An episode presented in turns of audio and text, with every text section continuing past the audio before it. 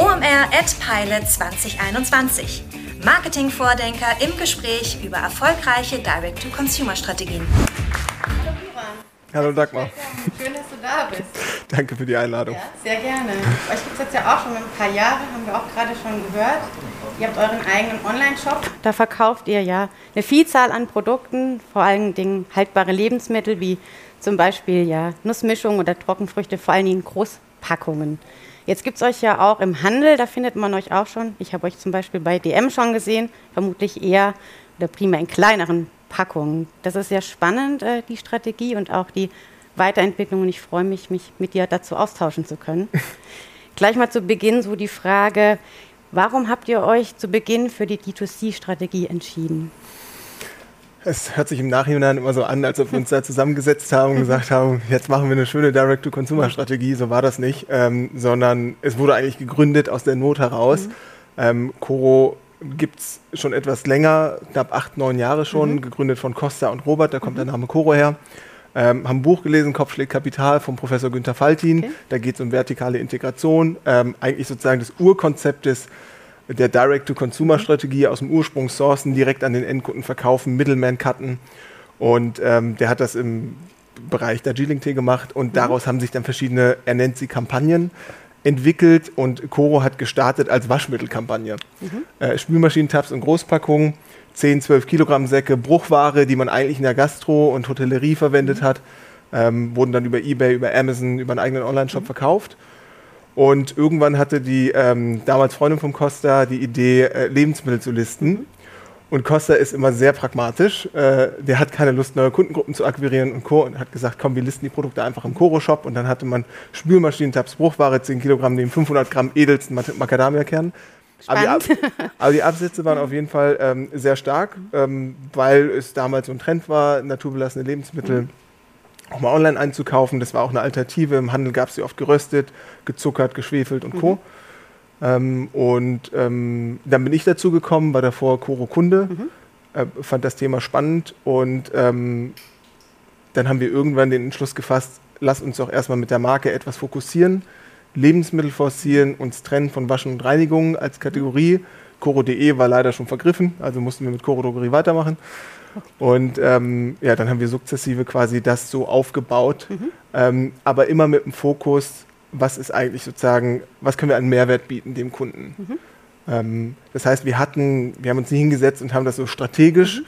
gebaut, weil wir, glaube ich, auch nicht den Background dazu hatten. Ähm, Costa, wie gesagt, Jurist, ähm, kam auch also sehr prozessaffin, genauso wie ich. Ich Mathematik wir hatten jetzt nicht dieses klassische Markendenken oder dieses Direct-to-Consumer-Denken, sondern dachten, wir müssen am Ende des Tages immer einen Mehrwert bieten dem Kunden, sei es über eine Qualität, die es so am Markt noch nicht gibt, oder ähm, über einen besseren Preis innerhalb einer Qualität, die es so am Markt schon gibt. Was sind die Vorteile aus deiner Sicht? Das hängt immer vom Produkt ab. Mhm. Also wenn man hier mhm. irgendwie die gefriergetrockneten Erdbeeren sich anguckt, die werden eigentlich im Handel immer in so 12 Gramm Päckchen verkauft. Wir verkaufen 350 Gramm. Mhm. In 12 Gramm kosten die so zwischen 100 und 150 Euro das Kilo. Mhm. Bei uns sind sie halt günstiger. Also spart man locker ein Drittel, muss aber halt irgendwie ein Drittel Kilo kaufen. Mhm. So. Und ja. äh, die Leute, die das irgendwie ähm, gerne essen und oft essen und immer wieder äh, benutzen, irgendwann googeln die Leute auch mal irgendwie gefriergetrocknete Erdbeeren Großpackung kaufen. Mhm. Klar. Ähm, der Longtail ist dann sozusagen pro Longtail nicht ganz so groß, aber das geht dann sozusagen, die Skali Skalierung funktioniert dann am Ende auch über die Anzahl der Produkte, die man dann hat. Ähm, wir haben inzwischen jetzt 100, äh, 1100 Produkte ungefähr. Ähm, und ja, hier bieten wir irgendwie Preis als Mehrwert. Es gibt aber auch so produktentwickelte Produkte wie die geile Schnitte, die haben wir jetzt so genannt, ist egal. Und die hat halt eine besondere Rezeptur, ähm, die ist halt fein abgestimmt ähm, und das hebt dann am Ende auch so ein bisschen, es macht es Geschäftsmodell am Ende auch tragfähig, okay, weil, ähm, weil das am Ende auch irgendwie ein Margenkonstrukt ist, wo wir hier vielleicht ein bisschen weniger verdienen, Preisvorteil bieten und hier dann irgendwie ein bisschen mehr Marge haben, um das tragfähig zu machen. Super. Und wer kauft die Produkte? Wer ist eure Zielgruppe? Also tatsächlich, mh, also wir, wenn die Leute bei uns anfangen, früher war das so, ähm, habe ich immer versucht, den Begriff Zielgruppe zu verbannen. Mhm ähm, weil wir nicht so eine typische Zielgruppe haben. Eigentlich Zielgruppe alle Leute, die bereit sind, etwas mehr absolut gesehen für Lebensmittel auszugeben online mhm. und dafür aber pro 100 Gramm sparen wollen. Das können sowohl Sportler sein oder Heavy-User, aber auch WGs mit wenig Budget, ähm, aber auch irgendwie lifestyleige Leute, die eher auf die Qualität gehen. Also sehr, sehr divers, sehr unterschiedlich. Am Ende sozusagen ist unsere Zielgruppe primär die, wo wir die besten CRCs erreichen. Das waren früher bei den Sportlern. Mhm. Ähm, jetzt haben wir auch sozusagen ein bisschen höheren Anteil Frauen zwischen 45 und 55 aber es ist sehr sozusagen evenly distributed, also sehr gleich verteilt mhm. über die verschiedenen Kundengruppen. Insgesamt haben wir so 55 Prozent Frauen, 45 Prozent Männer. Die Männer sind laut Statistik zumindest die teuren Kunden. Ähm, und äh, genau, so schauen wir einfach. Wir haben jetzt ja vorhin schon auch mal gehört, dass Influencer eine große Rolle spielen. Das äh, spielt es bei euch ja auch. Erreicht ihr darüber dann primär eure Zielgruppe? Ja, schon. Oder eure also, Kunden? Wir, wir machen halt extrem viel Marketing über Influencer. Mhm. Ähm, wobei jetzt eigentlich das Medium Podcast schon noch sehr, sehr groß mhm. geworden ist in, in den letzten zweieinhalb, drei Jahren. Auch viel mit OMR natürlich. Mhm. Ähm, also 30 Prozent der Marketing-Spendings gehen ungefähr in, in Podcasts, mhm. mhm. Pre-Rolls, Mid-Rolls und Co. Ähm, 70, ja, ein bisschen weniger, 60 Prozent gehen dann in klassische Influencer, äh, ich sag mal Instagram, Facebook gar nicht mehr so, YouTube noch ein bisschen, TikTok und Co. Ähm, und wir waren, ich glaube, einer der Pioniere, die angefangen haben mit dem Influencer-Marketing. Damals haben wir noch Pakete rausgeschickt. Äh, dann haben Fitness-YouTuber primär Placements gemacht, der Umsatz ging hoch und sozusagen das Plateau hat sich dann gesettelt auf einem höheren Niveau als davor und dann dachten wir, das ist ja eine Gelddruckmaschine. Und dann ging es irgendwie ja. so weiter. Ähm, und bis heute bereue ich es, dass wir da nicht sozusagen aggressiv genug damals mhm. reingegangen sind. Weil das war eigentlich eine relevante Empfehlung, die du damals für einen Apfel und ein Ei kaufen konntest. Mhm. Ähm, und das hätte man, das hat, also da sind ja Welt, Weltmarken entstanden, Daniel Wellington und und und, die jetzt irgendwie Milliardenunternehmen sind, ja. ähm, also super profitabel auch, die dann wirklich sehr stark am Anfang auch reingegangen sind. Mhm. Aber ja, also tatsächlich, das funktioniert immer noch am besten. Mhm. Wir testen das immer, immer mal gegen, gegen klassisches SEA, mhm. ähm, gegen hier mal Display-Ads und Co. Aber ähm, immer noch sozusagen auch, dass du damit auch die Marke etwas bekannter machst und da nicht so transaktional bist, sondern vielmehr die Marke stärkst und eine höhere Repurchase Rate hast, auch einen deutlich höheren Warenkorb, einen höheren Custom Lifetime Value entsprechend ist es für uns immer noch der mit Abstand attraktivste Marketingkanal. Aber ich muss auch sagen, die Preise steigen. Ja. Also es wird nicht günstiger. Jetzt ist das ja auch eine spannende Entwicklung, die ihr macht, dass ihr jetzt eben einen Teil eurer Produkte ja auch im Handel anbietet. Ähm, wir haben jetzt ja schon viel dazu gesprochen, auch in den Vorgesprächen gehört, dass der Trend ja auch so ist, dass die Konsumenten oder die Kunden ja eher den Weg wählen, weg vom Handel und direkt zu den Konsumenten. Warum habt ihr euch bewusst andersrum entschieden und geht jetzt in den Handel? Ich meine, wir haben auch da uns nie strategisch hingesetzt und gesagt, jetzt müssen wir mal wirklich gucken, gehen wir in den Handel, gehen wir nicht in den Handel, ähm, sondern wir haben gesagt, wir vertreiben unsere Produkte möglichst überall hin, also Omnichannel. Und es macht am Ende, wenn wir quasi einen Händler gewinnen können und dadurch quasi einen Attributionspunkt in der Marketingkette mhm. sparen, ist das für uns eigentlich ein profitabler Neukundenakquisekanal. Weil A, habe ich in der Regel einen positiven Deckungsbeitrag auf den, auf den Produkten drauf, die auch sozusagen Sales, Vertrieb, Logistik und Co. covern.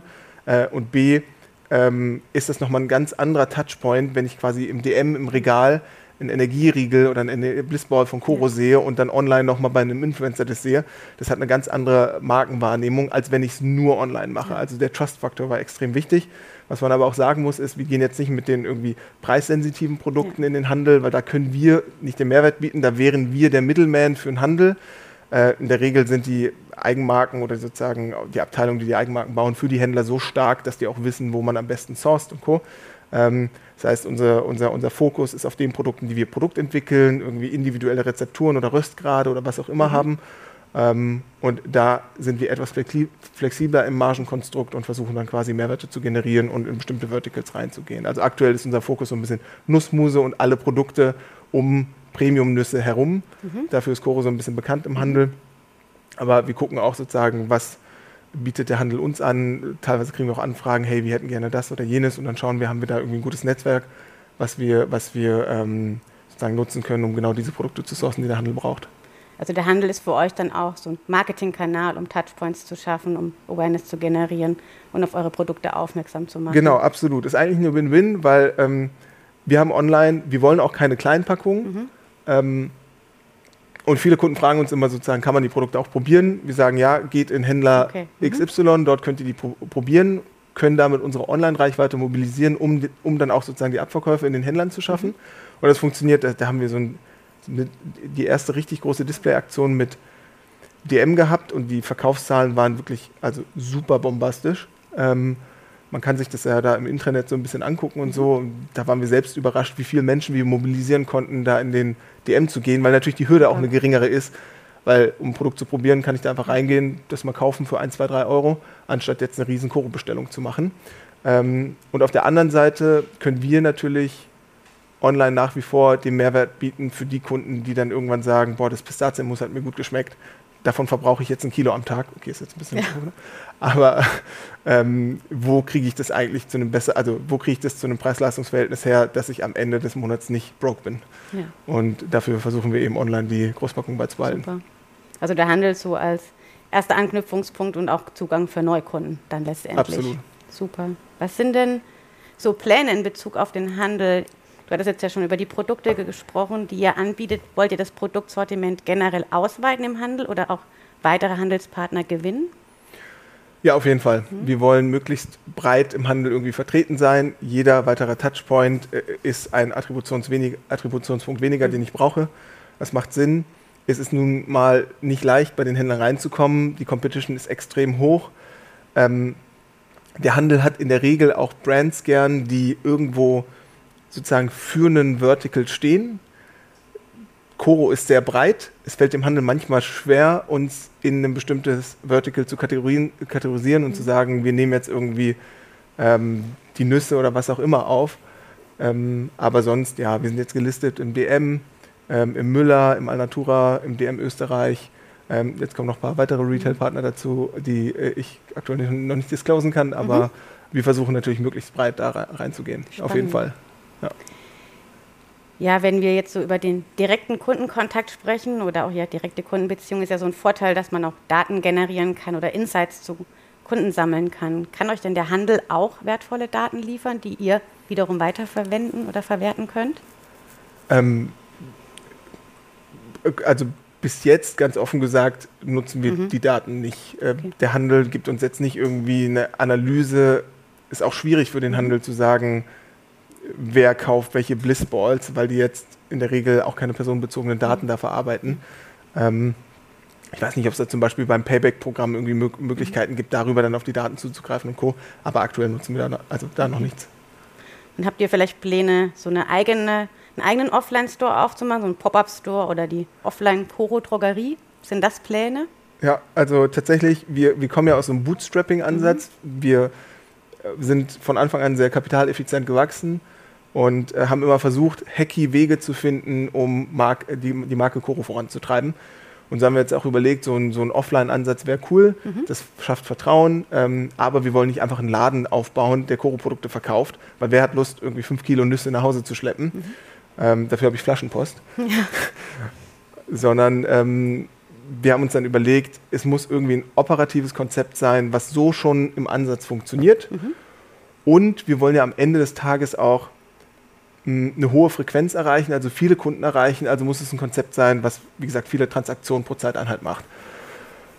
Die Sachen mal angeguckt, Kaffee hat gut gepasst, Eisdealer hat gut gepasst und der Rest war quasi Opportunität. Wir mhm. kannten eine super Eismacherin, mit der wir zusammengearbeitet haben.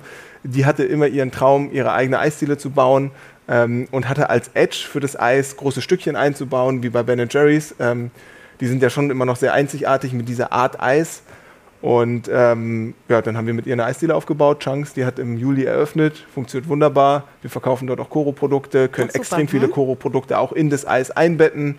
Ähm, auch online verkaufen wir quasi jetzt das Eis und äh, haben jetzt auch witzigerweise die ersten Anfragen, ob, ob, ob man das nicht irgendwie als Franchise aufbauen kann und fuchsen uns da jetzt ein, wie funktioniert ein Franchise, äh, wie kann man das am besten verfranchisen, was gibt, also tauschen uns mit jeglichen Gründern aus, die sowas gemacht haben und gucken, wie man da quasi offline eine höhere Sichtbarkeit auch erlangt. Also ihr wollt auch weiter in, in diesem Bereich vordringen, dass ihr auch Offline-Präsenz habt. Du hast auch Kaffee angesprochen zum Beispiel. Ja, das ist auch ein Thema, was wir uns angucken. Äh, wir haben ja super viele Nussmilch- oder Milchalternativen. Mhm. Und so ein äh, Hafer, Hafermilch-Cappuccino kennt jetzt jeder, so ein Pistazienmilch-Cappuccino, Macadamia-Milch-Cappuccino. Ja. Wäre fancy, hätten wir Lust drauf. Ähm, Und auch da gucken wir uns verschiedene Konzepte an mhm. und äh, werden jetzt vielleicht auch mal den einen oder anderen Laden anmieten und das Konzept mal testen. Hätten wir echt Lust drauf.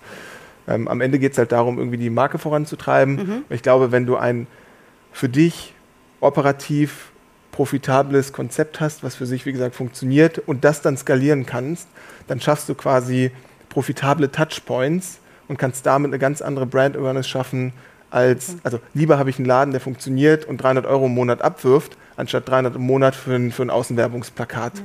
Zu bezahlen. Ja. Ja, ist natürlich schwieriger, dauert länger und Co., aber macht auch mehr Spaß. So zum Thema Handel noch, ähm, welche Rolle spielt denn Amazon für euch? Ja, Amazon ist schon wichtig. Also ich habe irgendwann mal gelesen, ich weiß nicht, ob die Zahlen stimmen, dass irgendwie 40 Prozent der Deutschen ihre Produktsuche bei Amazon starten. Ähm, deswegen, wir müssen da präsent sein. Da, wo der Kunde ist, müssen wir auch sein. Aber wir haben eine relativ klare Pricing-Strategie. Mhm. Auf Amazon immer teurer als im Shop, damit wir keinen Abfluss haben von mhm. den Shopkunden in Amazon hinein. Wir haben auch extrem viele Warenkorb, ähm, äh, Bestellabbrecher, die auf Amazon bestellen, stornieren und dann im Shop wieder bestellen. Ähm, aber wir versuchen trotzdem ähm, konkurrenzfähig zu sein auf mhm. Amazon mhm. und mhm. die Produkte vollumfänglich dort auch zu listen. Du hast jetzt auch viel über ja, Touchpoints und unterschiedliche Touchpoints gesprochen. Wie werden die denn bei euch verzahnt? Ja, ob wir jetzt das aller, allerbeste Attributionsmodell mhm. haben.